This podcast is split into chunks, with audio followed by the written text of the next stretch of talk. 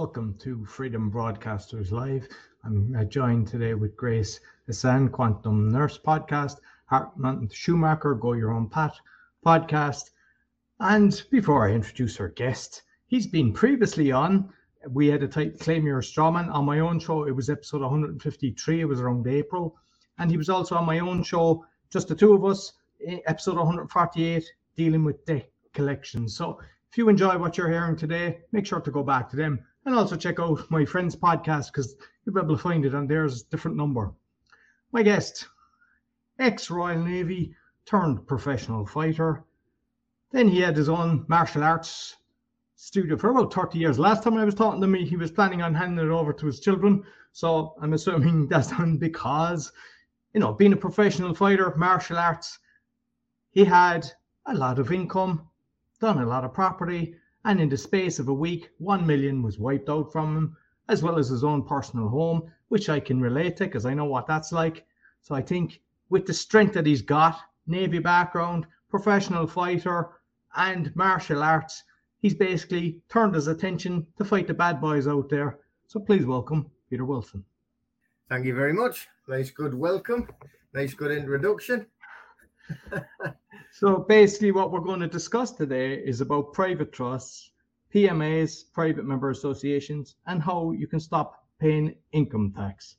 So I suppose, Peter, and welcome. I, I see uh, John's after joining us as well. So, Peter, I suppose you might as well just get the ball rolling and start talking about trust because it's something that I've delved into a lot myself. I've looked into it. I've even had a guest on my crypto show, which I put on a few of the others, but it was only working for America, not for the rest of uh, the world. And I'm trying to figure it out. So you might give us what's what's the best way, what's the trust? Explain mm-hmm. to people. Okay. Well, I mean, like, trusts have been around for a very, very long time. Uh, now we're actually, you know, talking about private trusts, or I am anyway. But you know, there's many, many trusts that you can actually have for various different things, and just because we're concentrating on private trust doesn't mean that the others have not got good uses, you know, for certain things. For instance, you know, if you have a bare trust and then you you know you've got children that are just not hitting that uh, 18 mark and then they have some kind of benefit coming to them through a trust itself or through a will or something along those lines then you want to look after them until they've hit that age so that they can you know come into uh, their, their inheritance or whatever it is that they're going to be getting at that age you know? And there's also discretionary trusts and private business trusts as well as like discretionary business trusts. And it, it, there's a lot of different ones that they're like knocking around but all of them all of them are what they call a statutory trust. Now what that means is it's actually registered with the government so that it comes under all of the government scrutiny, all of the government's rules and regulations, and we all know how great all of them are, um, including all of the tax events that it could be involved in as well. That is why we concentrate on the private side. So you move into the private side, you're creating these private trusts in the private realm.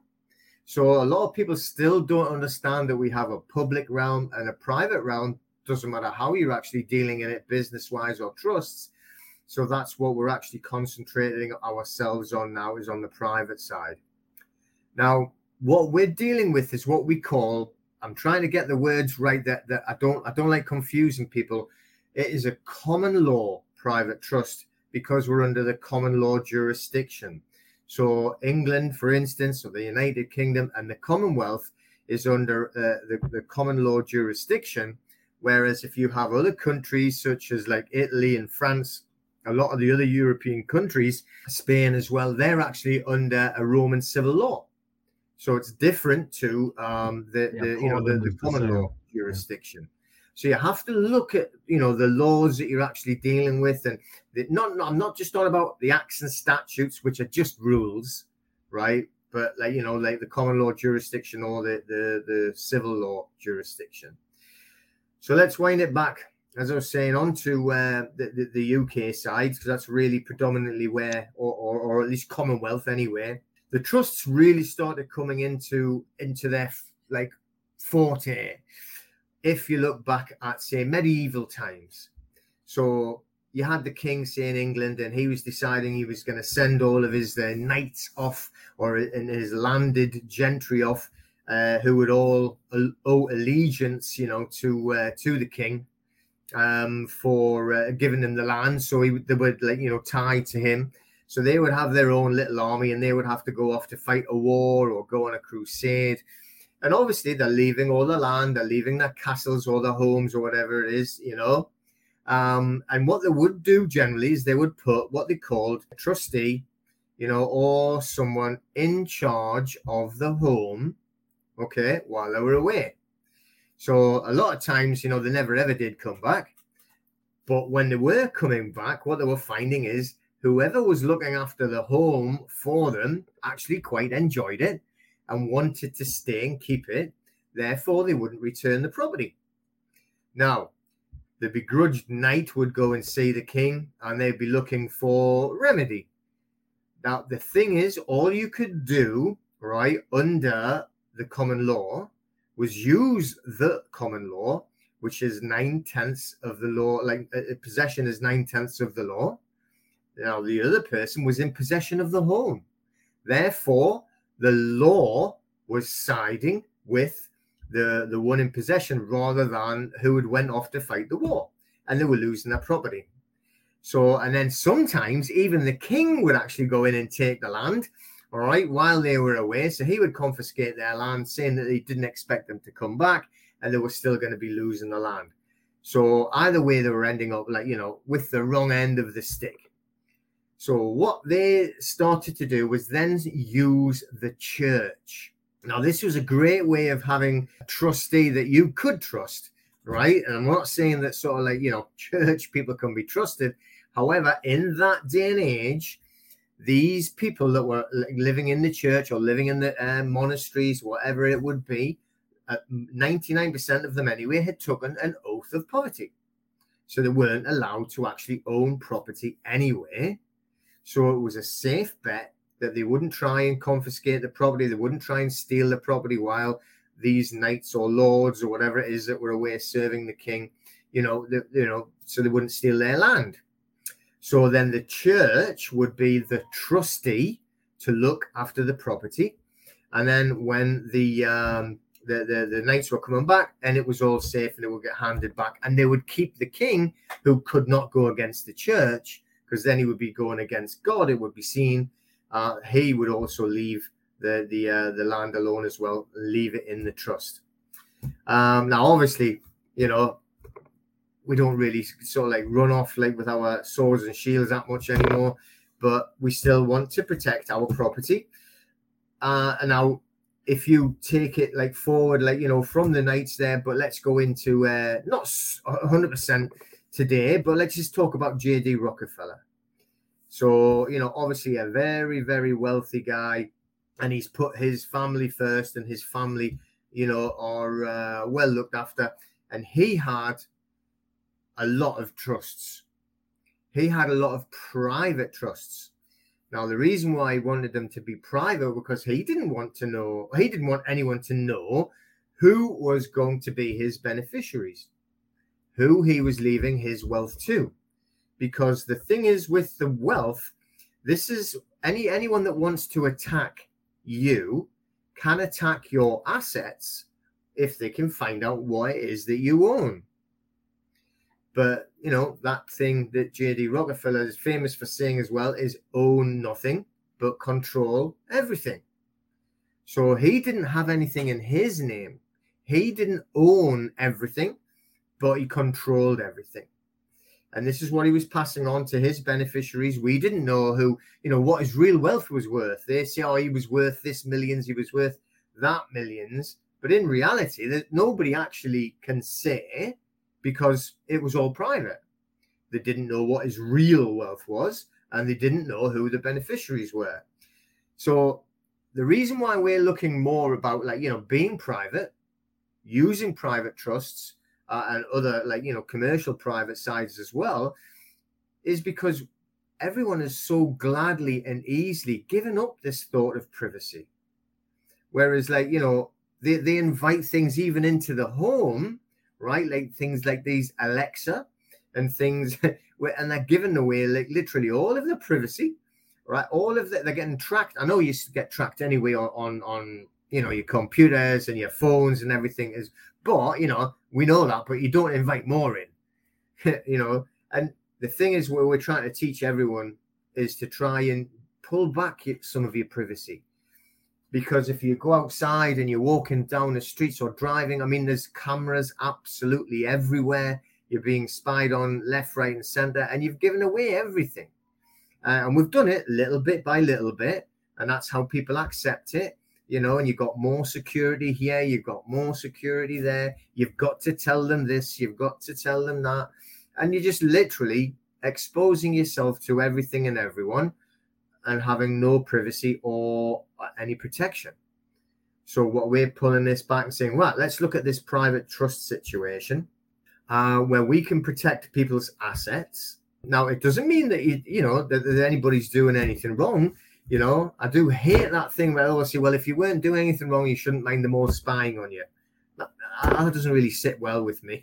You know, oh, you got nothing to worry about if you're not doing anything wrong well, you know, I want to be private. I don't want people looking at me and knowing all my uh, financial details and knowing what my bank's doing and everything else.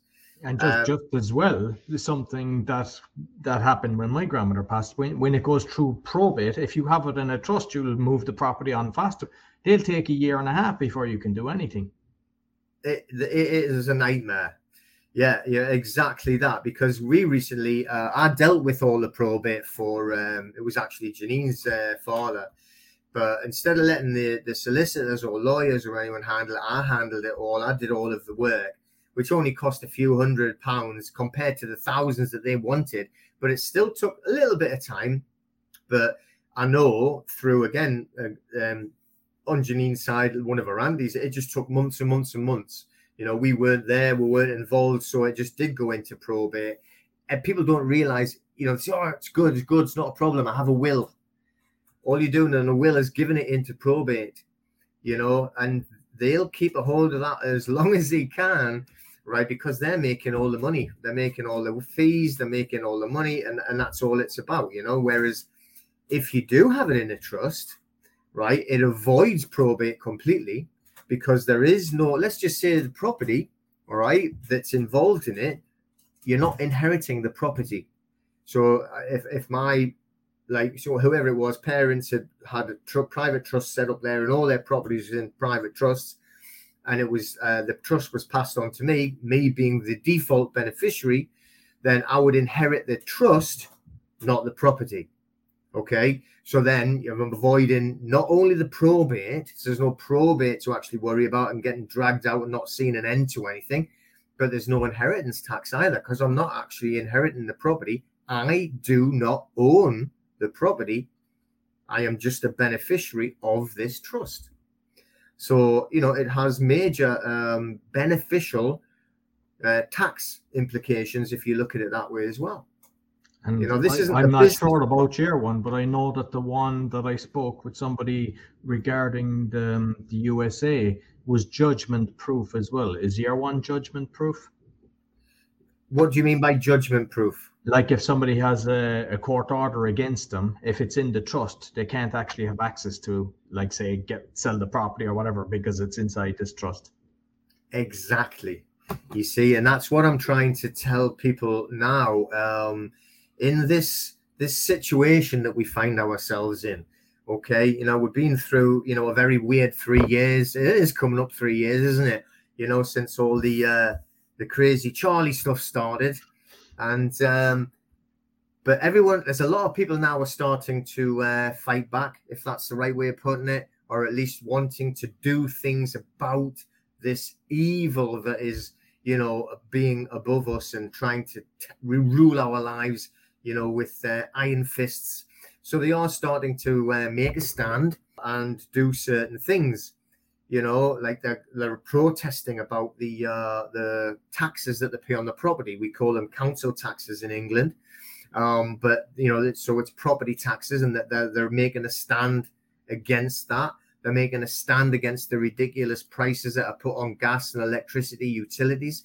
So they're making these stands you know but i'm trying to tell them you know before you you you start going in and doing all of these things and fighting all of these corporations very powerful corporations you want to think about protecting something here you want to think about putting your armor on before charging off into battle with them so I get too many, too many messages, too many phone calls, and it's like, oh, help me! I've got the bailiff at the door. the bailiff's taken the car. They've clamped the car.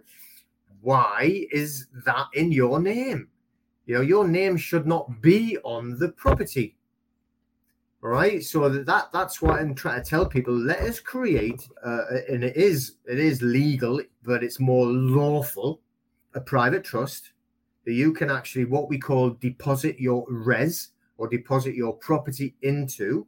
So it's an asset protection, literally ring fencing around your property so that people like governments and stuff can't take it, even a court. So, for instance, right, I'm in this property. Okay, let's just say, let's, um, all right, just say I, I did a speeding fine and I didn't pay it and, and whatever. And then they go to court and they do a court order and then they do like a, um, a bailiff, like, you know, and get a high court order to come. There's nothing that they can actually touch here because I own nothing. I have no assets to my name whatsoever. Right? I have I have I don't own any property. I'm not down on the land registry. I'm actually not down on the electoral roll. I'm I'm not registered with the council. There's nobody can find me on any registers like that. Right? I don't the, the car is actually down uh, in the trustee's name right? It all just says trustees of a private trust. It's registered at a separate address, which is a private trust address. It's nothing to do with me. It's nowhere near me. Uh, uh, you know, so even if they had a court order, there's nothing they could actually do. It's, Can you it's, get around the the property tax or the council tax when it's in the trust? Well, yeah, the thing is, there is other ways of doing it. Okay, um, which would be via the PMA, for instance, but also through that there are people fighting it now with um, legal means in their will. you're dipping into the public uh, as well by doing the uh, um, uh, freedom of information request which they have to reply where they're requesting where the money is being invested for all of the council tax so when they're replying and they actually put it down that they actually invest in arms manufacturers that are creating these cluster bombs which is against the geneva convention then are withholding their payment to this property tax. That way, there it, you can't get taken to court. So once they actually do that, they put in for a tribunal.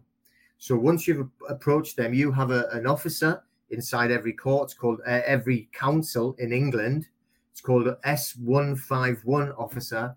They are legally trained so they know about the, the how they're set up with the council tax. They know that they have to allow it to go to tribunal, but they refuse.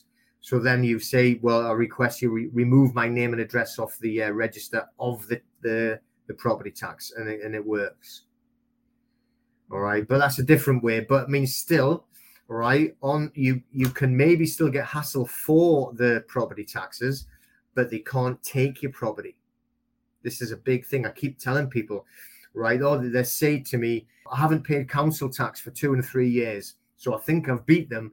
And then they don't know that the council have put a charge on their property.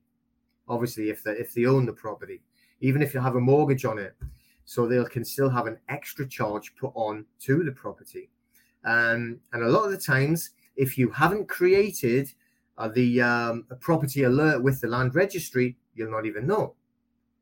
So this is what I would recommend everybody to do would be not only the, the creating the trusts, but in the United Kingdom, you can call the land registry or email the land registry and you can create what they call a property alert. So anyone that tries to put or inquires about putting a charge on your property, you will receive an email so you can start making sure it doesn't happen. It's free as well. It's free of charge. The land registry will do that for you. So it's just an extra benefit, an extra way of protecting. But with the land registry, you can also ring fence all of the equity in your property. So let's just say a lot of people that always panic or they worry that, oh, look, I have a mortgage. So if I have a mortgage, yes, I can put it into a private trust, that the actual name on the property. However, my mortgage company will not allow me to change the land registry name. Okay. So your name is still going to be on the land registry. You're the the or the owner of the property. So obviously the different countries will have different names for them. But what you're going to do is you're going to put a restriction on the land registry, and it's using their forms. So you don't have to worry about about like you know like a, a weird and wonderful way. It's actually doing it in the public, right? Using their system, their legal forms. So if you have no mortgage and you create a private trust. Let's just say it's called Peter's Private Trust. So now we're going to change the land registry to say trustee of Peter's Private Trust. So what I'm going to do now is I'm going to approach the land registry and I'm going to fill in three forms.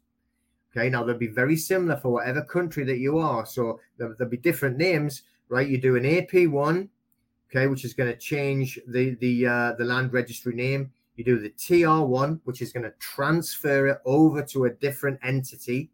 And you also need the ID1, which is just to prove that you are the person whose name, and I mean person because it is a person on the land registry, that you want to be removed.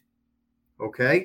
So you need them three forms. The ID one, that's literally take it to a solicitor or a lawyer uh, with a photograph and your passport You'll see it's you. They'll sign the, the photograph, they'll sign the form, the ID one, and they'll give it back to you.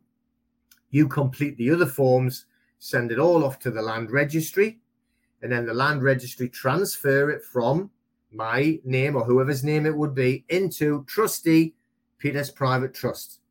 Okay, or whatever name it would be. And then I do not own the property. The property is held in trust uh, and it's protected and ring fenced. However, if I had a mortgage on there, the bank who own the mortgage, if I requested to have the name changed, they would start to worry because they will know they're losing control. So they will object to the changing of the name on the land registry. So we do the other way of doing it. Instead of having it completely removed, we're going to put the restriction or the ring fence around the equity. So let me explain that. So let's just say that you got, let's make it easy. We've got like uh, 200,000 pounds value in the house, but I owe a hundred thousand pound on the mortgage. So I have a hundred thousand pounds on equity. So if we think of it as a line, all right, here's the line, and this is the property. The bank are here, boom, together, first in line, first in time. So even if I sell the property, they are going to get paid and settle that account before I see a penny because they are first in line, first in time. So they get paid. But the rest of it, or this is my equity, this is what I want. So if I can't change my name, I'm going to do another form on the land registry, which is called an RX1, which puts a restriction all around the rest of the equity. It means nobody else, even with a court order, right? Even with the court from any court in the land, they cannot put a charge on that property. It is slightly more difficult, complicated way. It's perfectly easy to do if you have the correct trustee to do it for you. Don't make a mistake. Don't try and do it yourself without speaking to somebody who knows what they're doing. Because I do know people who've lost the house anyway because they did it wrong. So, yes, it is perfectly doable if you know what you're doing or get someone to do it for you that knows how to do it. So is there a way that just say because like interest rates are going through the roof at the moment, lots of people have lost their business because of the craziness that went on.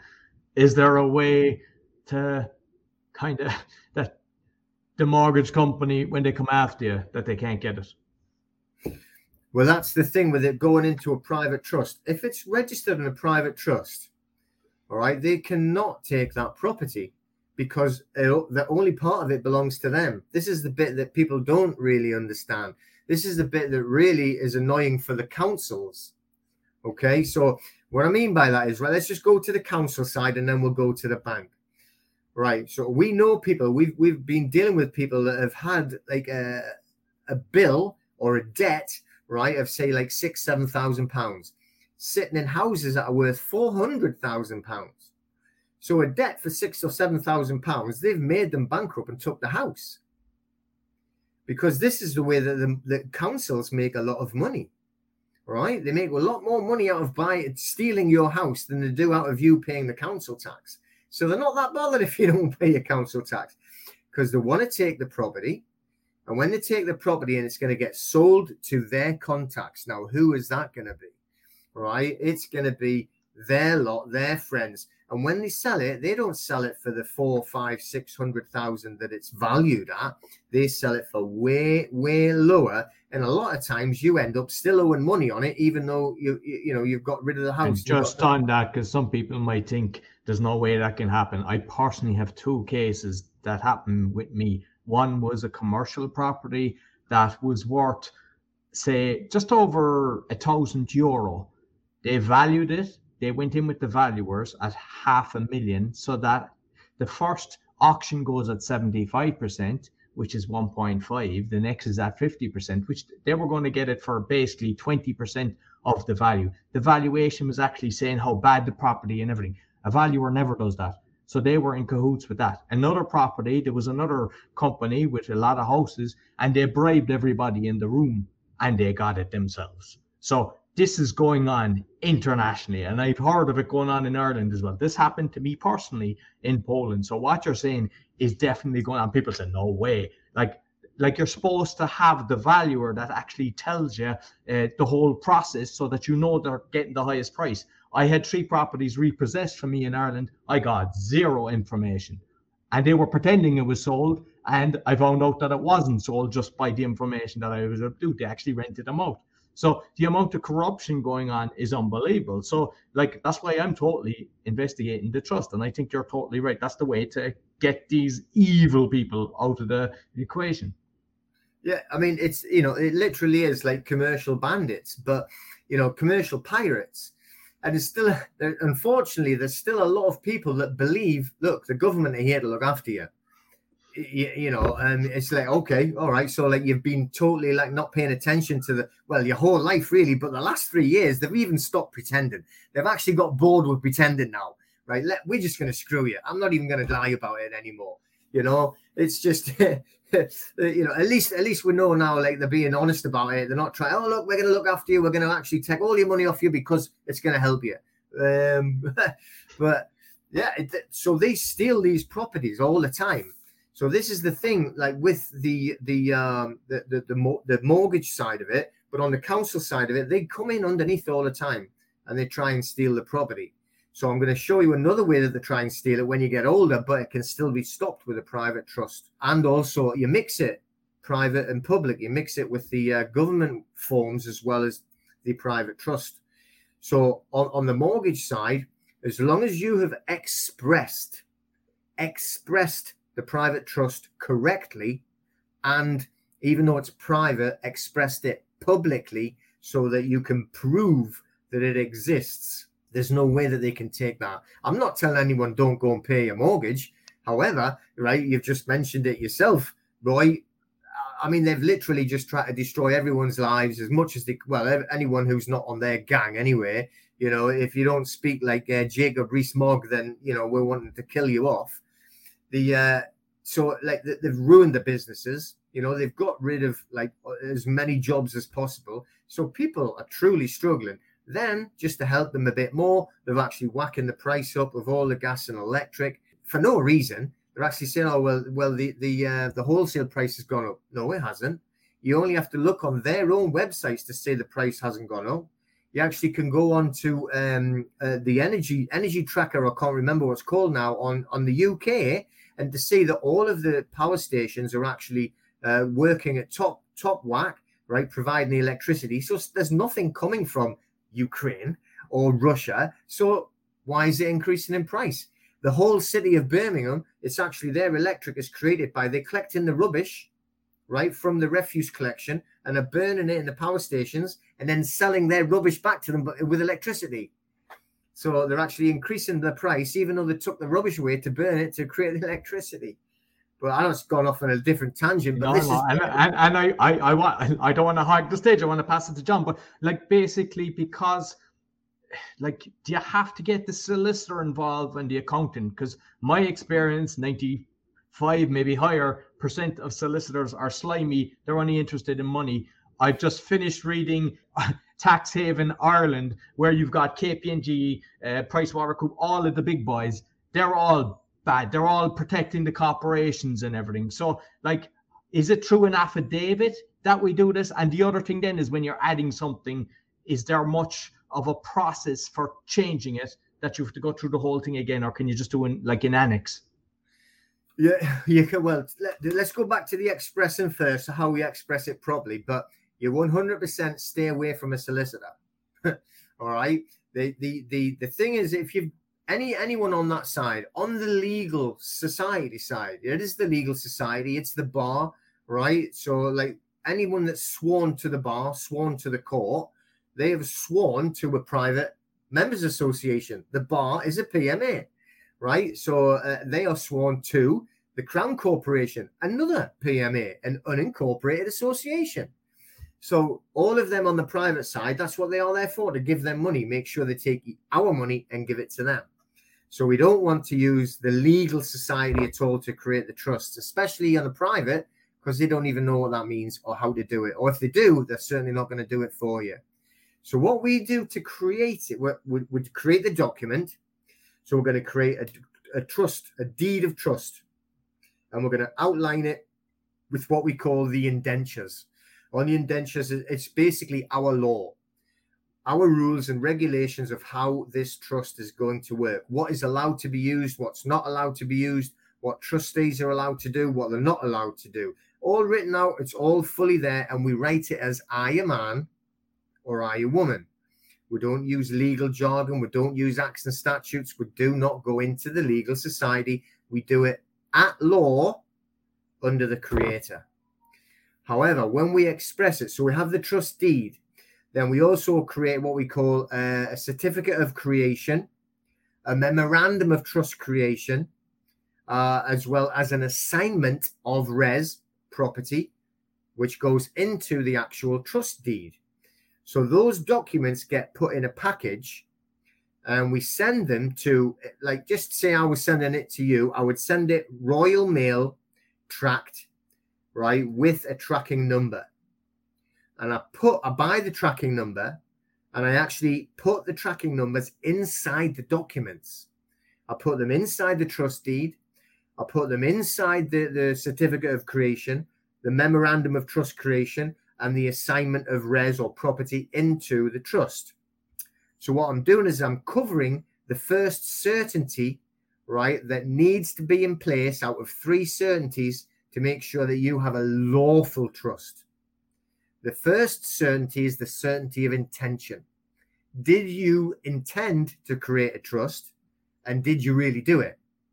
Because we all live in trusts all the time. Everything we do is in a trust. If you're in a bank, you're in a trust. If you go to a shop, you're in a trust.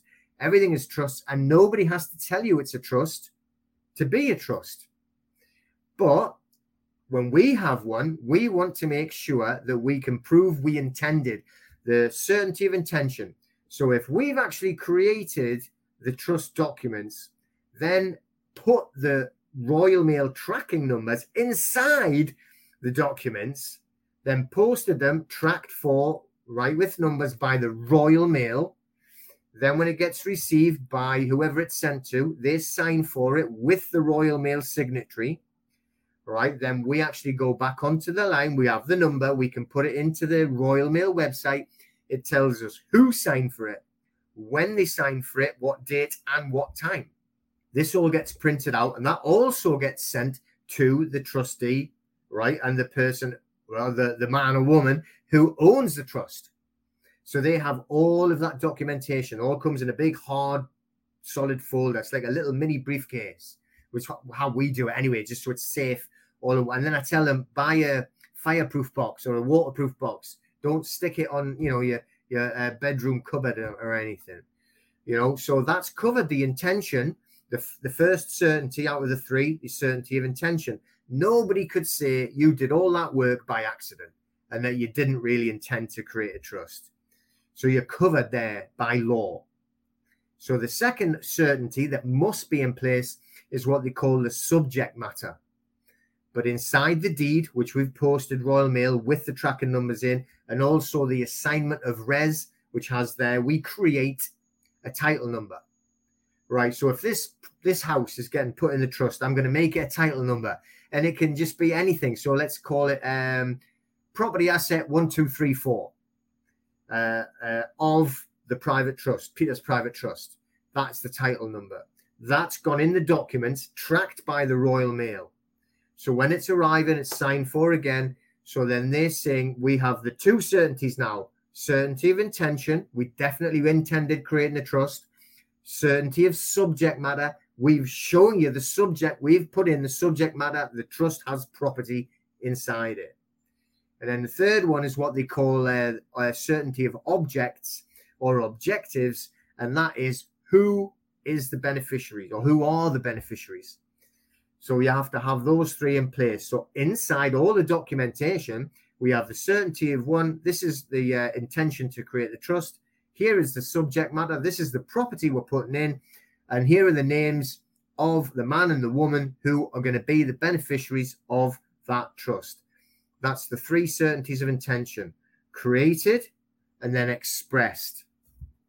Now, what I tell people to do is go for belt and braces. So you got your braces, keeping your trousers up, put a belt on as well. Okay. So we have what we call a statement of interest and a public notice. So on the statement of interest, literally it's just a piece of paper, a document written up there with, with it's got no private information on. All it's doing is statement of interest. The private trust was created on blah blah blah date. Uh, trust num, uh, name Peter Wilson's private trust um, uh, property or with the title number PA one two three four five. You don't have to tell them what the property is; just tell them the property title uh, was deposited as a res as property. Okay, uh, expressed by reading this notice. You can then take that notice and put it on local notice boards, which we have at the post office for the Royal Mail or for the libraries as well, all tied to the government or local councils, all government backed and then we take a photograph of where it is as well. So you've expressed it publicly, and then we also tell them to contact the local newspaper, and we put in a, a little ad in the local paper, and it starts off with the title "Public Notice," all in capitals. That makes it a legal notice on the legal society side. So it's quite ironic, but we're actually using them and using the statutes, but to declare privacy. So it, and, and it's just a little, just a little bit like that, right? But it cost when I did mine. Well, fair enough. It was a while ago, but it was less than a hundred pound, and they put it on the internet, so it got literally expressed worldwide and in the local paper. And they give me a copy of the local paper. Public notice: a private trust was created. Trust Peter's private trust. Property was uh, put into it. Property asset one, two, three, four, five.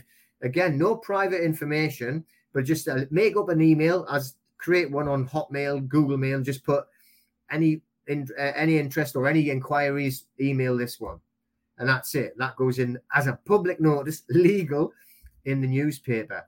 So if you're going to have to go and stand in um, a court, what you were saying about the mortgage, they're going to take you to court. You've got those expressed private documents, private trust documents that you take into the court Say, well, here's my private trust. This property is held by the trustees in the private trust, or, or at least the asset is, and which means the equity. You cannot take the equity, right? So you know, they, they, it would be, it would be legally extremely difficult, if not impossible, for them to actually repossess that house. So, if more people had known that in 2007, 2008, 2009, when they did that to you know, definitely for me, I think it was at the same time, wasn't it? For you, yeah. you know, then we, we could have saved a lot more, a lot more people from that, that burden. Well, I think we'll save them now, but uh, I I know I've about a load more questions, but I can't I can't take any more at the time, so I'll pass you on to John. John, thanks very much, Peter. No problem. Hey Peter, hey guys. Sorry about the whole shifting of everything. I just this is my first podcast back from 3 months, so you're bringing up a ton of great questions and a ton of great points. I recently just moved countries. I moved from Canada to the United States. I set up an LLC. I did all what uh, Uncle Sam wants me to do, uh, to do it legally, to immigrate to the United States. And you're bringing up a lot of interesting questions for me. Like, uh, for example, like, could what you're doing for somebody who is on a working visa in a different country do that for themselves, or do you have to be a citizen of that country? Well, no. I mean, if you're if you're in that country there, so if you're in the USA now, okay, so they've obviously accepted you into there. So, like on your LLC, which whatever you're actually doing with it, you can actually place that into a private trust, even though it's a statutory entity, statutory commercial entity. Although I would rather turn it into a PMA. right, we'll talk about that in a bit. But you can still put your if you have a home that you've got by purchase or by mortgage, you can still create a private trust to put uh, it, that that property into it. And the thing is, right, that on we have what we'd call like the Magna Carta, but we still come on under the um, the Universal Declaration of Human Rights and also the European Declaration of Human Rights, even though they're trying to scrap it, right, in the UK. The um, but the the those Declaration of Human Rights says point blank that we are allowed privacy and we are allowed life and we are allowed association with who we want to associate with, which covers both the private trust and the private members association. So they're, they're telling you under there, as well as the, um, I can't remember if it's Article 4 or whatever is on the, the US Constitution, which is for the privacy as well. You know, so the um, it, there's a lot that could actually help, you know, which backs you up to actually have private trusts even if you've been in Canada, but now you're under the you're in the jurisdiction, you are in their jurisdiction of the United States. So you can set up the private trust being protected by their jurisdiction because they will protect your privacy. Would that do anything to my uh to my visa status? Well, I've never had to deal with that, I must admit. So just so you know, but I, I'm trying to think how it could. If you are not doing something that's causing harm to another or another's property, then I wouldn't think so. You know, because that's that's the things that they they're, they're their acid test. Are you harming a man? Are you harming the property of a man? You know, that's what we want to know, and that would be on both private trusts or private members associations. Right. I'm just trying to figure out like how could this um, would there be any negative impact with the IRS, which we all know is not legal in the United States, but they're func- they're working. Um, and I can talk about this freely because my visa has been approved. So, like, would there be any impact? Like, would the IRS, would the United States government look down or try to shut me down in one way or another? Like, I mean, I live in a pretty conservative state. I don't see Governor Governor DeSantis doing anything bad to his people, uh, but you never know. Yeah, that's the yeah. I, I would if, if I was going to be anywhere, I would be in a state run by Governor DeSantis. That's for sure. but um, the thing is with the IRS is uh, like yeah, on on the asset protection side of a private trust, which is what we're really talking about. All you're doing is you're, you're protecting your asset from interference or theft from commercial pirates, be them the, the corporations or even the government agency corporations, which they still are just corporations. And if you're doing it on a lawful basis, then I can't see them having a problem. The thing is with the IRS, if you, um, which I, I know I deal with people in the United States, when they just say, well, look, we, we do not have any income we do not deal with the IRS. I don't need to do any returns because my estate does not earn an income. They know the difference. And the thing is, the the IRS, the agents, they know this, by the way. They know that the estate, as long as you're putting like non-assumpsit, NA, doesn't mean not applicable, non-assumpsit NA on, on any forms for the IRS, then you're telling them we do not contract with you. We we are not our estate. I a man. I don't. Uh, I'm not declaring an income, and a man cannot have an income. My estate has no income because that's the only thing they can talk to is your estate, your legal fiction, the capital name. So I know quite a lot. I think it's uh, it's easier if you know the words to use and you know the language to, to, to use when you're talking to these agents. I, I can't remember her name now, but there's a woman who travels around the United States teaching a lot of people the language to use to not pay any tax to the IRS because it's all voluntary. Hmm. You've, I've even seen videos from the, the the head of the IRS admitting point blank, yes, it's a voluntary system, the taxation to the IRS. Interesting. Very interesting. Um, like I said, like I just, I, I, I, the visa just got approved and I want to set this up where, you know, I don't get hounded and, and I'm sure a lot of people out there want to want, want that uh, want that as well, but I also want to abide by the rules too. Like I'm not, my company is not out there to hurt anybody or destroy anybody's property or incite violence to other people. It's to help people. So, is would a chartered accountant be be knowledgeable with this? Like, who who would I would who would I go to seek out for more information on something like this? Are the, the, just for the private trust side? You mean? Yeah, and setting up and setting up the private trust properly, so uh, they don't come after my home. They don't come after my car. They don't come after me personally. Mm-hmm. Yeah, I mean, the, I wouldn't go to a chartered accountant. The the thing is, like, a chartered accountant is a is a, debt collector. He's he's a, a, an income tax collector. They they're just looking to like take money from you to give it to the tax man, the IRS to set up, like, as I explained with doing the, uh, the, if you have the documents correctly worded and correctly created, and then they're expressed, obviously not Royal Mail, but whatever mail to make sure that it's signed for and that, that it's inside the documents. Because then they can't say, oh, you received them and wrote it in. You create them with the tracking numbers inside the documents so that they know they were created at a certain date. They've been received at another certain date so they would definitely create a private trust. And the only intention is to protect the asset. So there's no malice that you, you can't harm anyone by creating uh, a private trust. And all of the, uh, well, on, in the UK, they call them MPs, members of parliament, or lots of other things, but that's what that proper title is. You know, and you have the Senate and, and senators and, and, and whatever they're called, you know, then they all have private trusts. You know, they, they everything they do is in the private. Yeah, they just don't tell us how to do it. You know, we have to discover these and work harder. I mean, these people get as soon as you get into like government, they're, they're taking you away. They're taking you to these private parties and they're showing you all the things to do. You know, and I'm not I'm just I'm not talking about anything nasty, nasty, but how to like get the wealth and how to protect your wealth how to create more wealth. And then all of a sudden, all these people that are on 70 and 80,000, which is still quite a lot of money a year, are all suddenly millionaires. Well, how did that work? You know, that doesn't, that's not very good maths, but it's because they get shown how to do it. And it's all just about moving things into private. So you're not going to do anything wrong.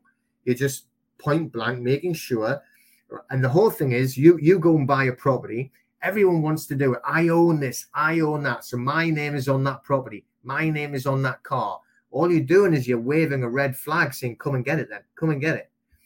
Don't put your name on it. Just like JD Rockefeller said, own nothing but control everything. All of these private jets, all right, are all PMAs, by the way, right? Uh, but they don't own them. They won't put their name on them, right? The only ones that you ever see with the names on them are these. I, I don't watch TV, but I have get sent clips right? When they keep coming and stealing the property, these bailiffs or whatever, you know, don't pay, we take it away and stuff like that. Obviously, it's just they're put on TV to frighten you, but make sure your name is not on an asset and they can't take anything. Mm-hmm. Uh, that's uh, that's really cool. So, what would be the first step to setting up a private trust? Well, once you've actually got a list of everything you want to put in the trust, now the thing is, what you got to realize what it is you're allowed to put in and what you're not allowed to put in. Now, you can put anything that is classed as property, property proper to I. All right. Unique to I, not shared with the community. So that would be your sons and daughters. So you can put your sons and daughters into a private trust as long as they're not over 18, because if they go to over 18, then they can have to create their own private trust. But this is the thing that I'm trying to like get other people to realize. So what is proper to you? What is it that's unique to you and not shared with the community? I was about fingerprints or your DNA, okay, your blood, your eye scan. Who says they can have that? Who actually said walking into a supermarket they can take my photograph? You know, this is like this is proper to I. This is my property. It's unique to I, and I don't share it with anyone. So you can put those items into a private trust. Think a little bit more along that way. So your children, you don't want them called that. You want them called sons and daughters and by the name. All right. Don't use the term children or child because then that is a title that is given to the government via the birth certificate. Cool. So something like uh, your company, your your car, your house, all that could be put into the private trust. Yeah, you can express it, and then you assign that that piece of property. Let's just say your house into the private trust. So then it you know it goes in property title number. You create a title number, and it gets deposited as what they call res into the private trust, and then the trust protects it just the same as it does for anyone else. You know, we are getting uh, pushback from from government in the UK about the private trusts. You know, it's funny because um, when we do the well, it's not funny, but when we do the private trusts, we tell the people, right, what you need to do is you you need to do a lasting power of attorney, which is with the government, right? I think in other countries, I think Australia, they might call it an enduring power of attorney. Uh, you know, you might have a similar term, but it's when you put right? For instance, you've got the medical one and you have the property one. So on the medical one, if you end up going into hospital and you've lost compos mentis, you know, you know, you, you, you can't speak for yourself, even if it's just you're made unconscious. If you have a power of attorney set up through the government website, which is like, you know, we use the, the public side, then they have to follow all of your wishes and all of your instructions on that power of attorney. All right. So if you have it written on the power of attorney, which I have on mine, which is registered and accepted by the government, it's set up on the government website, and I have the codes to issue. You get special codes to issue if you go have to go to hospital. So I'm not allowed to be any mask, not allowed to be tested with anything, not allowed any blood transfusions unless I can trace where it's from, not allowed to use a ventilator on me, right? You're not allowed to leave me alone with any NHS staff or hospital staff needs to be a witness at all times. So nobody's going to try and kill me. I don't mind dying. I'm not scared of that. I just don't want them to do it. You know? So, and, and that's on the government website. It's accepted, and I have the code sent to me. And on the uh, property side, I have it written on mine that any property that is, is must be left inside the private trust and no one's allowed to touch it or move it outside of the trust. And again, that's accepted by the government. So we're using their side as well as our side. And now, when I got mine, right, uh, I can't remember now, a year or so ago, 18 months ago, took about two months to actually get that finished through the government website. Now it takes six to seven months. Right, they send, you know, obviously they're just making it longer because they know people are protecting the property. Right, they they know that they're actually getting wise to this now. Now, every it's always been there. They just don't tell anyone. Right. So uh, you know, you they, they'll say to you, "You have your rights. You have rights," but they don't have to tell you what those rights are or how to express them. Does that make sense? It does. It does, and it brings up another question. Could you put? Could you potentially do this for international properties, international purchases? yeah, it, it, again, you need to check on the actual is it common uh, common law jurisdiction or a civil law jurisdiction. So if you know if you're going into in, if you've got property in Spain, they are definitely under a civil law, but they still are signed up to the European and the uh, Universal Declaration of Human Rights, where they stand under property. So you know once as long as you're knowing which argument you could have is it a common law country or do you have to go under the Declaration of Human Rights for the privacy? So, but yeah, you can, you can. One more quick question before I hand you off to Hartmut. You mentioned something about this could be tied in with a PMA. How exactly could that? How would that relationship work? Okay, well, on a PMA, right, that's a private members association, which is a commercial entity. Okay, so the thing is, PMAs or private associations, they have been around for as long as man has been exchanging goods with each other. PMAs are just simply set up with private contracts. That's all it is. So if you have a, if I have my PMA, my PMA, right, I have my charter. So I have my charter and bylaws. The my laws, the same as I've expressed on my indentures on my private trust, I have my bylaws expressed in my charter and bylaws on the PMA. And it's outside of government. And so it's outside of statutory regulations because we follow the law expressed in the document. We have the Articles of Association and we also have members' applications so that they are binded, bound to us by the contract. So they would, if they sign it or accept it, then they are part of our PMA. So they have to follow the rules and the laws. Part of that is there's no legal, right? They're not allowed to try and take legal action. They must try do things by inside the PMA with the tribunal and accept what's what's decided by the tribunal. This is how law always was anyway before government started creating over 3,000 ridiculous laws they call the acts and statutes every week. Okay, so saying that they couldn't heat the, the barbers up for a certain temperature, or you know, you're not allowed to go into the supermarket and, and, unless you, you, you wear a, a big bib on your face, and you know, stuff like this. We're talking about the law. Um, so what we do is those documents of a PMA will allow you to do commerce with your members on a private basis. So, in other words, you don't sell things, right? You trade them, and what you do is you they have the members have benefits and privileges of your member, right? So they're your member, and you. I don't like to use the term membership because we want to get rid of shipping. We don't want to be in the uh, the maritime law, so we're just a member society, all right? So they will have the benefits and privileges of being in the in your member your member society. So you know, and then those those documents are an asset, very valuable.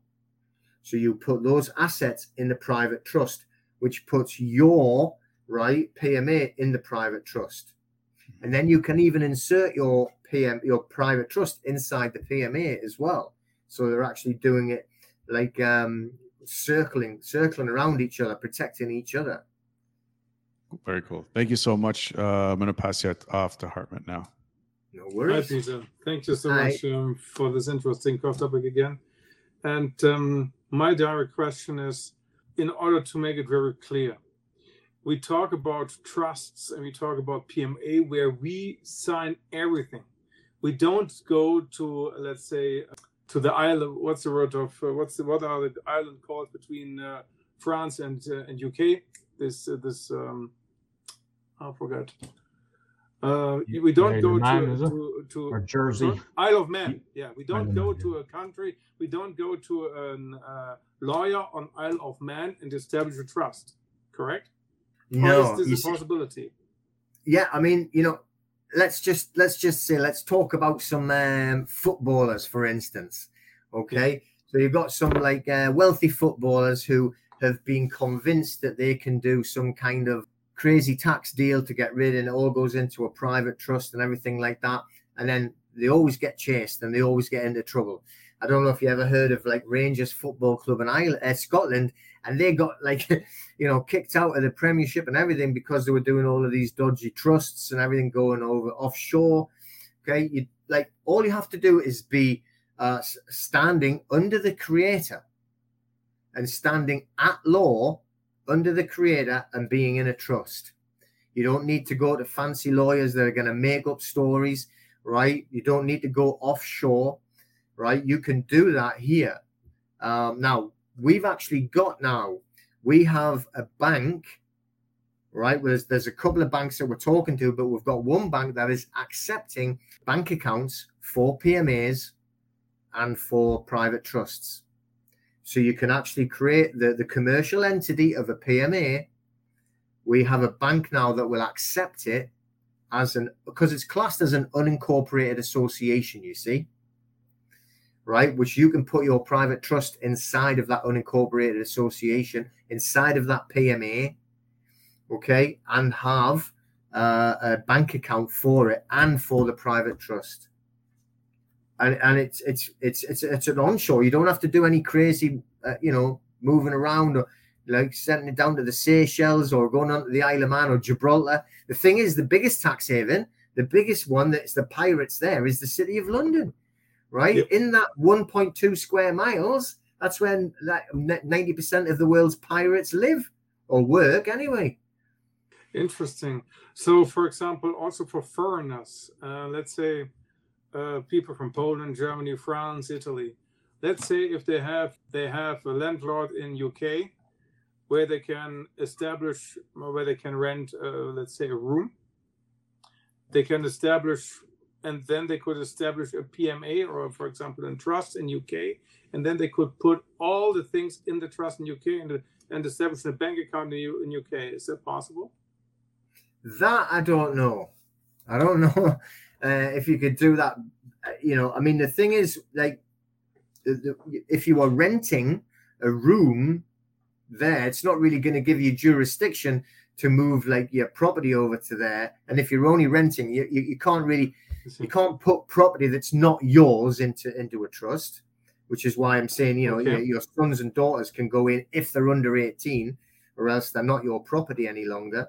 But you know, if if you were moving to an, another jurisdiction, you can create the the private trust in that jurisdiction. If you are uh, settled in that jurisdiction, but I can't, I can't, I'd have to like research it if you weren't living in the actual uh, the, the, the domicile to find out there. I couldn't just say it yes or no. I don't know that one. Yeah, because for example, in Germany in the 50s, we have the we had the war victim compensation law, which was uh, directly connected to um, an exchange of, let's say, of money where in the 50s, uh, let's say you have 50,000, everything was which was more than 50,000 Reichsmark on the bank or Deutschmark on the bank, it was cut 50-50 by the government, and it took and the government took all the money for paying this war victim compensation law. And they also put mortgages on the houses, for example, of 50%. So, for example, if you had a house of 500,000 uh, Deutschmark, then uh, they made 50% cut and you had to pay 250,000 until let's say 1978 for 25 or 28 years. And uh, this law was changed in Germany in 2019, November 2019, to a social compensation law. This means if people from different countries and their families come, if uh, if there is violence in families, if uh, there is um, vaccination damages.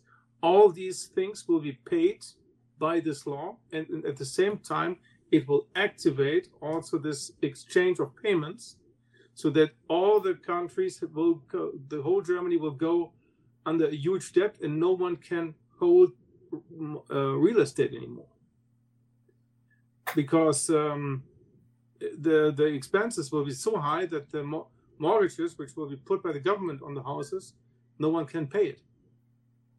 And for this reason, we are looking for solutions so that, for example, we can establish a trust and uh, so that this law cannot be affect the property of people. Mm. Well, I, I, I do believe, right, that if you actually create a private trust and have it like expressed and registered properly, and I mean registered through like the, the mailing system so that they can prove that it was created, then I reckon that that would be what you could use that in court, the same as you could use it with a mortgage company to stop them repossessing. You know, the same thing. I think that that could be used. That could be very, very powerful in that case. Um, I would say the sooner you do it, the better, because if you do it like, you know, like uh, just as they're saying now, we're going to put this into force, you know, they've got an argument that, oh, you're only doing that, you know, because we've said this. But if you do it before it actually gets kicked into to force them to try and do that to the property, then I reckon that, that would stand up very well, very strong uh, case uh, by keeping it in the trust and stopping them doing that. Yeah, we have more. We have one year left. It will be this law will be activated on the first January 2024. So there's one year where the where the people in Germany can do something against it. And you and you spoke about a very interesting subject about the sons and the daughters. Is a is a different subject. But for example, in Germany we have many cases where the father and the mother uh, have a big argument, they separate, and then they fight for the kids. And um, also, in many cases, uh, the children will be taken from the from the parents and will be put somewhere else. Yeah, and if I put the children in a trust, is it possible, for example, for example, if if one, let's say, the mother, the separate mother puts the children, uh, not the children, the son or the daughter in a trust. Is it possible that in that case the father or someone else or a court can get um, control over them? That that would definitely protect them, you know, from from getting taken by the court or anything like that. The only problem is that you're going to be fighting the parent as well if you the parents are fighting each other. That's the only thing because you know this is why we end up being in a court because all of the legal society look at us like we are incompetent children. That's the way they see us. And then all you're doing when you're using the legal society is you are complaining like an incompetent child, which is why they represent you and you're not allowed to speak for yourself. So what we have to do is we have to start really acting more like grown-ups, right? Especially if we're grown up enough to have children and stop fighting with each other and definitely do not fight with a, a court which will turn us into further children so they have to have some kind of agreement together that like people give up their ownership of their sons and daughters by involving the court. They actually give up their ownership. Once you've actually like got them involved, they then own the, the own and you turn them into that's why we're saying use the word sons and daughters because once they've turned them into children, they're taking ownership and they're taking them away. That's how we lose them so often. You know, um, you, you need to like not be fighting with each other, right? You should be going against the system you know, and, and helping each other with your sons and daughters rather than involving the legal society who you know they want the children. Yes, definitely. And um, is it, let's say, is can it be an advantage to go sure. to, for example, if someone, if one makes a court case, then you have, then you are in the court case. And is it better to go without a lawyer in a court case or in that case for example can you it's a difficult question for example it's better to represent yourself in a court or is it better to get represented by a lawyer because in the right. case if you are go by a lawyer you are like a child you have nothing to say anymore mm-hmm. exactly but so if you go you... alone if you go without the lawyer you don't have the knowledge but you are representing yourself well what you wouldn't do is represent yourself because you, you're already going to be present, so they can't represent you. This is their terminology. So when we're going to go and stand in a court, if it was me, right, I'm only talking about, you know, I would go, I would be present. I would not be represented by another. I would not act like a child. So I would stand as a man and I would stand there, I a man, um, here on this matter. That's how I would stand, even if it was for the children or any other. So what they try and do is to turn you into incompetent children and they will represent you. You're not allowed to talk. right? And then they use your legal fiction name, your estate. So you are, to them, when you're in this system, you are a piece of property. You are literally cargo without souls, and that's why they're going to do. And they do anything they want with you. And then people say, "What about my rights?" Well, you haven't got rights when you are a piece of property, standing under the Creator as I am man. And then you have the rights of a man at law.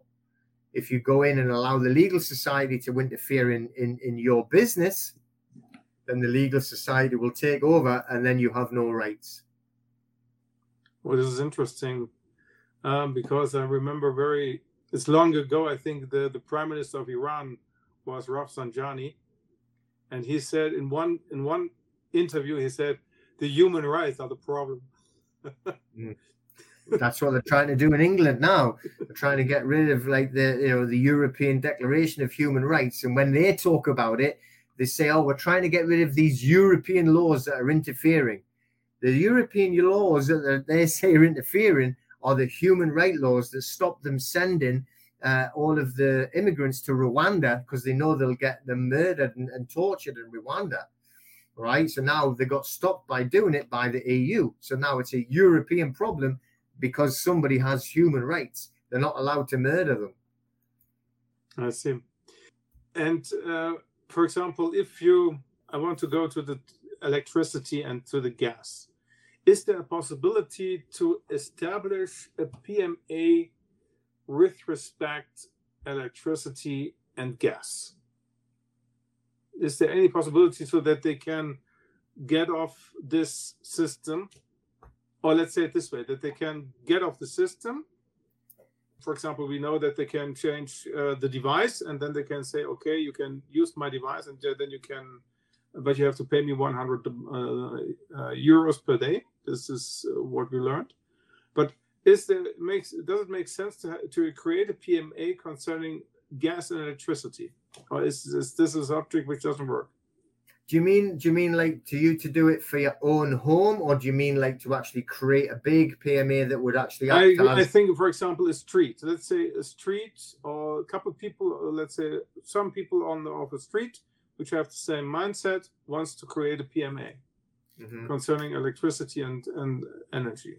That's a very interesting subject. Yeah, because there is um, there's a couple of groups in the UK that are setting up. Um, I don't know if they're going to do it as a PMA, but they're setting up their own company. They're, they're actually going to go and start buying the um, the the wholesale electricity prices apparently. So that but that's very similar, and then they're going to offer that to uh, other users at proper prices instead of these inflated ones. But um, if they did that, then they should do it as a PMA. That's how I would do it because then you're keeping it private and you're not going to be interfered with by, you know, government agencies. But for example, this is this is for me a very interesting question. If I create a PMA, and the, in this PMA there are members, and we are pri- we are a private group, and at the same time we have to interact with companies right? How do i do this? How do i how do i build this bridge? Because in the moment when i sign a contract with with a company i have to i have to show my passport. And on the passport everything is written on the on the big letterhead. Mm-hmm. the uh, well funnily enough i was just talking about this today. The um so if we have a PMA, but I have to go and deal with um, a supplier, right over there. So I, I have got my PMA here, and um, let's just say I give people food, yeah. uh, food PMA, right? So I have to get it from somewhere, right? But my relationship with the supplier, okay, is on a different basis than my members. So I will have to act with them and I will have to buy my supplies however I have to buy them. But once, so he doesn't have to be in my PMA. But once I've got the my supply, my food or whatever that would be, then this is when the relationship is leveled out by the PMA. So they would be paying, let's just say they pay a monthly membership and then they can eat this food. All right. So I've got there, like, but there's no extra taxes to pay. There's no extra bill uh, like licenses to pay or anything like that. For instance, in America, you're not allowed to sell milk unless it's been like I think uh, pasteurized, whatever. It's got you can't sell raw milk to someone. But there is a lot of PMAs now that, that will actually deal in that, and the raw milk is available to the private members. So the FDA can't say anything about it because it's not touched by the federal law or whatever law because it's private. So, you know, but anything outside of that PMA, if they had to go and get food to feed the cows to make the milk, then that's they don't the, the supply chain doesn't have to be in the PMA. So, you know, if it's a government agency that you're dealing with to get some supply from, I don't know exactly how it would work, you know, what would mean, but you know, your relationship is not going to be part of the PMA, but the rest of it will be in the PMA. Yeah, I think uh, because we have to think in two things. We have to think in the PMA, and we have to think in the complete in the whole system. Uh, let's say commercial system. And for example, if I let's say I want to buy electricity, yeah, so some megawatts or kilowatts, I don't care. So and this and this is for example of ten thousand euros a month of 50,000 euro a month. And I pay the 50,000 euro a month. And I got the money from the PMA. And, and then I put the money on the system and send it to the supplier. In that moment, I have a tr- I have in the system, in the commercial system, I have trouble because I cannot explain where did I get the money from because I got the money private no, no, no, no. It wouldn't be. I mean, it's like this happens all the time. This is exactly how it works. So we have our PMA, right? Yeah. So the, the money comes into the PMA, yeah. right? So that's private, right? So, but if I have to, uh, right, I have to go and buy food f- for me, right? But I'm not buying the food. My PMA, which is a ministry, is buying the food on my behalf. Oh. So, as a, because I am a minister of my ministry, it's a faith based ministry. The Private Members Association is a faith based ministry. So, I have a vow of poverty, right? I don't own anything. Okay. I will not buy anything. So, the PMA, the ministry, has to supply my food, my water, my transport, my house, everything. I see. Is um, one question: Is there a difference between a club and PMA, or is a club a PMA? Uh, if it's a private club, let's just say, for instance, uh, um, you have like private country clubs or golf clubs, it's exactly the same as a PMA. They can set it up differently. They can, and I'll explain what I mean by that. Some people might have seen um, a lot of uh, churches or ministries like during you know the period when they locked everything down and, and they were uh, trying to run services and then the authorities were turning up and were giving them a hard time and arresting people for going to church. The only reason why the authorities were allowed to go in there was because those ministries or churches had signed on for tax benefits. Now once the, the ministry or the church the building the, the, the enterprise has actually allowed themselves to be tied into a benefit from the government, a tax benefit. Everything is everything is public. Now I understand okay. it. It's like a private club because I know someone here in Germany. He made something very interesting. He buy he bought um, he bought a, a caravan, a huge one, and he established a private club for making natural document natural uh, movie document um, natural movies and brought all these pictures and movies on the on the Facebook side. And so the whole caravan was in the club, and his wife and his uh, was the executive of the club, and him he was let's say the pro- he is doing he wrote the protocols, and so he could travel around the globe, and this and no one could touch the caravan. Mm-hmm. This is how it works. Understood. Yeah. Same as a private jet. Ah. private jets. That's why they call them private jets because it's you know when you travel on a private jet, they they never have passports. They don't do what you know we have to do to go through an airport. You know, it's all private. You know, like if we have talking about the barristers before, but we have a lot of these really expensive private clubs in London. One of them is a male only barristers. All right. Well, they have been taken to court before trying to uh, prosecute them for being discriminatory because it's male only, right? But they can't win because it's a private club, it's a private uh, members association. So they're not under acts and statutes, so they can't be caught uh, creating, uh, committing an offence of discrimination because they're following their own rules and their own laws. So it's male only, and that's what it is. Thank you so much. Thank you so much. I pass it to Grace. Brilliant. Pleasure talking to you. Hey, Peter, and thank you very much. And to all the questions and conversations of and comments of everyone else, because it's very, very helpful to me and also to our audience. Now, following what you just said, that if they have, uh, the church have taken advantage of tax benefits, so, can, but if they stop doing that, can they now resist, or how do I say it? Can they really truly claim and their sovereignty as a PMA? Okay. Well, I mean, what they'd have to do is literally close it down and start again, right? Because once you've corrupted it, you've corrupted it. But you never want to use the term sovereign anyway, because break down the, the, the, etymology of it. So, sove, the beginning of it, S O V E, sove, means to sleep or sleepers. And then you have reign after that. So you've got our new king, apparently, and now he wants to be sovereign. So what he wants to do is to reign over the people that are asleep. I see.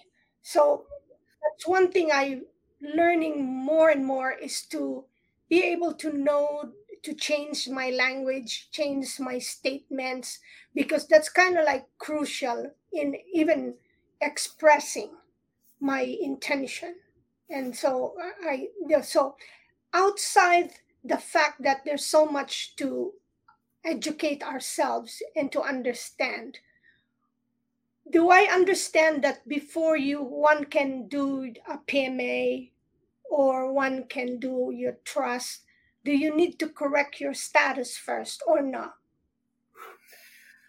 Well i believe that it's really important to correct your status anyway because what you're doing is you're going to be standing under the creator and uh, telling whoever wants to like be told or listen that you are a man or a woman and that you are alive and living in the private under the creator. You know but at the end of the day once you've created the pma you're going to be inside the pma as long as you use the correct language and and the terminology you've just mentioned. You know so you don't use any legal jargon or you and you're telling I am a man, I'm a woman, you know, inside the PMA, then you don't have to worry about like have you corrected the status on paper as long as you're acting that way and you're living that way. Does that make sense? Yes, yes, yes. Just as uh, you mentioned that yeah, act act like what, how, what you desire and you know act like you're when when you were and Hartmut and you were talking about being in the court in the legal system. So like stand up and just believe and practice that you really own what you're saying. Now, um, what are your experiences? Can you give me like an example of because I I see that that's the trend that most health professionals are doing now, and some the doctors and I some of I think have done it before, even the last three years. So, um, in terms of how a health professional like me, as a nurse, and I still like to be able to be of service in the institution, but at the same time, I want to have my own PMA and, of course, my own trust what's your experience with that? What's the what's the difficulty in that or what's the ease? You mean to you, want to run your pma but you also want to work say for yeah. instance in the hospital? Correct. I don't want to to um, submit my back my my my license yet just because sometimes i I'm being hired or I'm being sought to speak like in in a in an institution where they need someone with my license. Mm-hmm. Okay, yeah, no, that's fine. As long as you make sure it's completely separate, right? And there's no tie-in from what your work is there, right? And also what your PMA is. Now, uh, right, there's a, there's a big there's a big group in the UK at the minute, and it's a, it's like a health group that are setting up health practices outside of the uh, the government one. Now, this is the interesting thing that not many people know when they talk about the NHS or the National Health Service in England. It's a trust. They've set it up as a trust. So, you know, when you're talking about like, um, you know, government institutions or stuff like that, it's not. It, the, the, the NHS or the National Health Service is a is a private trust, right? But if you're doing that and you're working, so th- this big group have set up and they are now working to set up a, a bigger PMA so they can all be working within that PMA. Some of them are still going to be working in the other trust, right? Which is, but you know, because it's tied in with the government, then you know they have to do the whatever they're told there. But once you've finished it and you move over, as long as you're acting as a woman inside that private uh, p- private members association, sticking to the laws, the charter of that private association, then you can you can you can definitely dip in and out of the private, definitely. So I find it truly important and to first to learn from the right people like you and also to be around people who are working towards this. So yeah, as you said, um, John is is in a nice state right now, and there's I'm sure there's no doubt that there are many people there who are working towards this um, PMA and you know trust, private trust, and many other things. Like one of the ways, Peter, is that one can express also the intention is through uh, publishing something in the newspaper because i believe one my my friend who's a dentist she's working on this thing and she's she finally told me hey i finally published it in the newspaper so now she's going to be ready to create her faith-based dentistry yeah yeah that's um yeah we, we we've got a, a dentist in our in our membership as well you know and we're trying to help him to move in exactly that way. So he's investigating that. But that is the thing is that once you've actually set up and it's the faith-based ministry, which would be the PMA, and the way we have it is our faith is the faith in nature and nature's creator. That's how we put our faith and describe our faith. So then you you know you've actually set up your charter and your articles of association then you can express them and you can also do it by like you said doing it exactly the same way as we do it on the private trusts by putting the ads in the in the local paper and expressing this is now a private members association.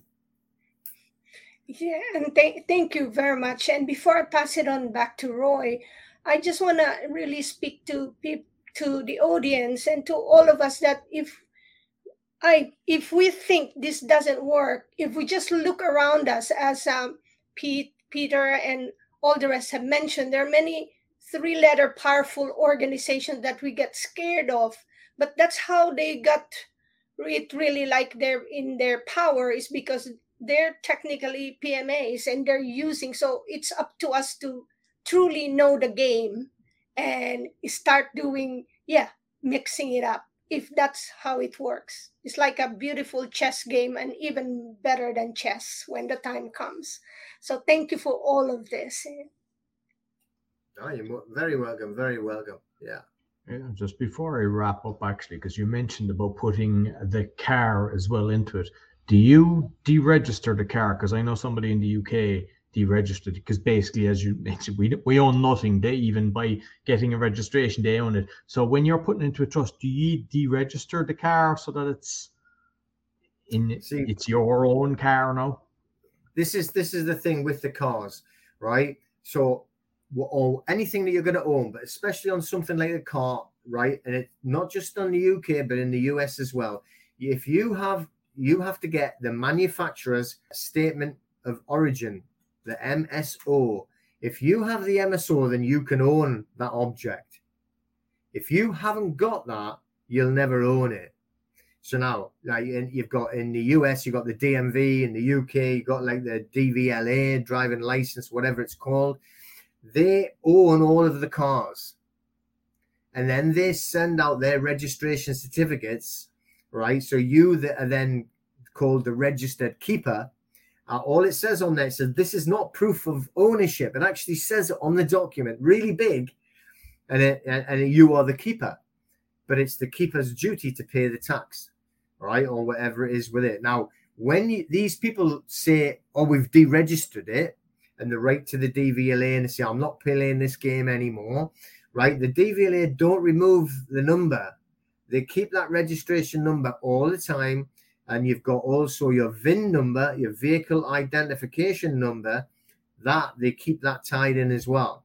I know a lot of people who've tried to deregister it and they end up getting the cars crushed no, I've heard that after 14 days, and like even like uh, tradespeople, which basically is like cutting off their legs. They can't work no more when they and they crush it even with all the equipment and everything in it. Yeah, yeah. So what we do is we actually get the document. It's called a V5 in England, so it's just to change the name on it. So we actually register it, transfer the the keeper, right? Because it's not the ownership, but, but it's the keeper to the trustee of the private trust. So again, your name's not on it. So you can't have a bailiff turning up and say, oh, I'm going to clamp your car until you've paid this. That doesn't belong to me. You can't touch it. Right. Right. Well, it doesn't belong to you anyway, but they, they still try and clamp it. Right. But if it's in the name of the trust, again, it's just protected. So you're, you're not going to let them do it. But I wouldn't go in the lines of like trying to deregister it, trying to write to the D because they don't listen to you anyway. No, I, I, I, it's and I know people as well. They're trying to use the bond for the insurance instead of normal insurance. And there's a lot of people getting in trouble for this. Yeah, there is, you know, and I know people like, like literally, I know them by name. You know, they've come to see me, and oh, they've took my car, and I've got two days before it gets crushed. Well, you know, it's like de- trying to deregister it there, right? Unless you can get that MSO, which is going to be extremely difficult because the DVLA in England they, they destroy them all right? When they get the cars in. So you can't have, you, you're going to have to start off with bits of metal and build your own vehicle, literally. And then it will belong to you. And then you don't have to, you don't have to tax it and worry about it. Okay. Well, excellent. Listen, Peter, between all, all, all of my fellow podcasters, thoroughly enjoyed the conversation and uh, you know you've covered a load of stuff. We definitely need to get you back, because I know we all had way more questions. You know, you're a wealth of knowledge, and I just encourage people to check out your website, claimyourstrawman.com. And thank you very much for being on the show. You're more than welcome. Thank you very much for help having me.